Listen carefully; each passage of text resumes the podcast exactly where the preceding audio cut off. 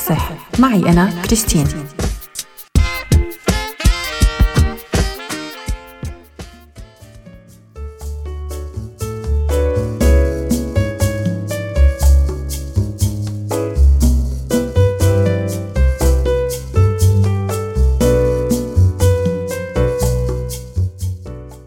جزء كبير من الحديث عن المستقبل اليوم مرتبط بالعمارة. فصرنا نشوف عدد كتير من المدن. عم تلجأ لشيء اسمه المدن الذكية. يعني طلعنا من البيت الذكي وصرنا نسمع بالمدن الذكية.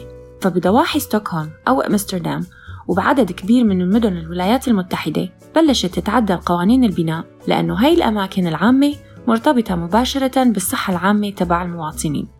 بيقول ليون باتيستا ألبرتي أحد أهم منظري العمارة بالقرن الأربعة عشر أنه توازن الأشكال الكلاسيكية بالعمارة ممكن يخلي الغزاة البربريين مواطنين متحضرين. وفرانك لويد رايت أشهر المعماريين الأمريكيين بالقرن العشرين بيقول إنه العمارة الجميلة ممكن إنه تنقذ الولايات المتحدة من الفساد.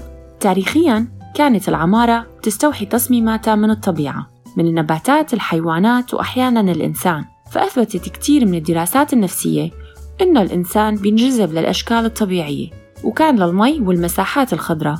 دور كبير بالتقليل من التوتر والإجهاد عند الإنسان. بس مع التطور ووصول الإسمنت والحديد بشكل كبير غير بشكل العمارة وصار من الواضح تأثر سلوكنا كبشر وصحتنا النفسية بالعمارة تبعنا.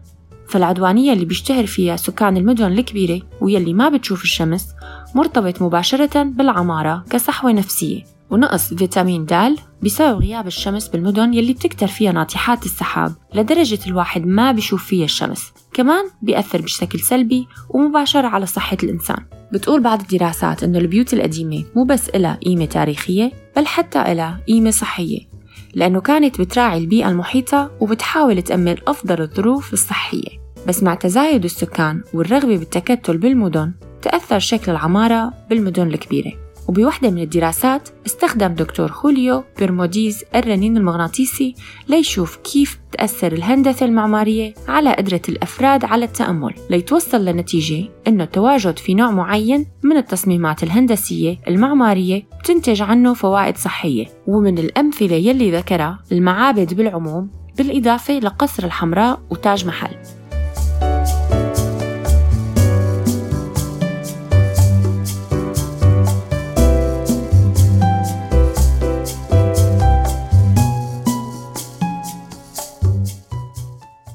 أشكال البيوت والمدن بتأثر بشكل مباشر على نظامنا الغذائي وعلى طبيعة حركتنا وعاداتنا اليومية. فبمقارنة بسيطة بين مدينة ما فيها أرصفة مثل مدينة دبي منلاحظ أنه عادات المشي بتختفي فيها والناس بتروح بشكل أكبر على النوادي الرياضية.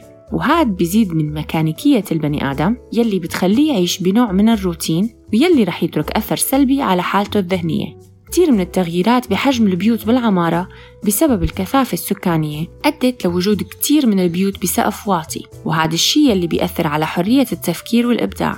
فواحدة من الدراسات بتقول إنه السقف المرتفع بيعزز التفكير بالوقت وقيمته بينما انخفاض السقف بيساعد على التفكير المحدد وبشكل صلب أكبر.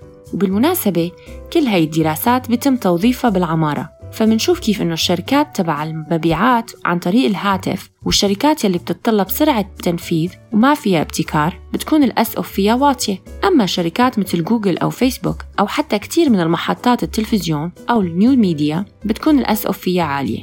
العمارة الحديثة وخاصة يلي بلشت بعد الستينات بأغلب الدول العربية هي من أسوأ أنواع العمارة يلي ما بتحترم الفرد ولا صحته. والتوسعات يلي عم بتصير بالمدن الجديدة عم تصير على حساب المناطق الخضراء وهذا الشيء بيزيد من التصحر. وكلنا بنتذكر بالشام كيف كانت التوسعات العشوائية وصولا لبناء بيوت مثل علب الكبريت. والحقيقة ما بدي كفي عزة وهمام أكيد كفوا ووفوا. بس من الضروري الاهتمام بسوريا المستقبل. فالعمارة رح تأثر على الصحة العامة.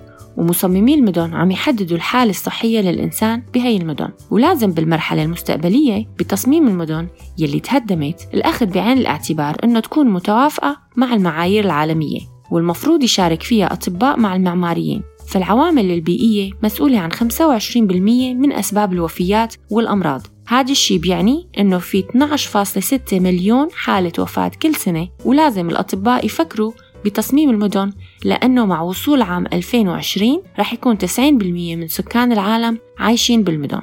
كنت أنا معكم كريستين بصحصح. باي.